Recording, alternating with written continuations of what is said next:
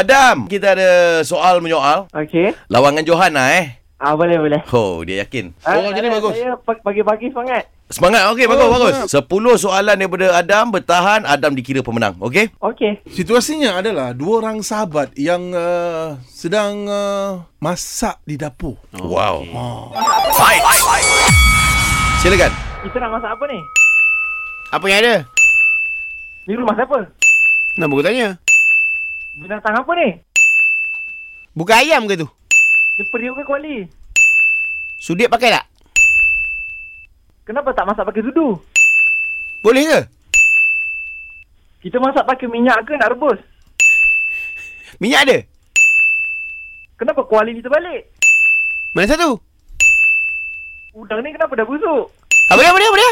Daging ni kenapa tak simpan dalam air? Sikit lagi, sikit lagi, sikit lagi. Kita dah petik ais kan? Ken- Pita. Adoi, Dam, satu lagi je. lagi, Dam. Dam. Dam, satu lagi soalan kau menang, Dam. Tak apa dah. Sebenarnya saya tak kena dengan yang tadi tu. Yang mana yang, yang apa dia apa dia apa dia? Yang tu eh. Ah yang apa yang apa dia saya macam ah eh baik.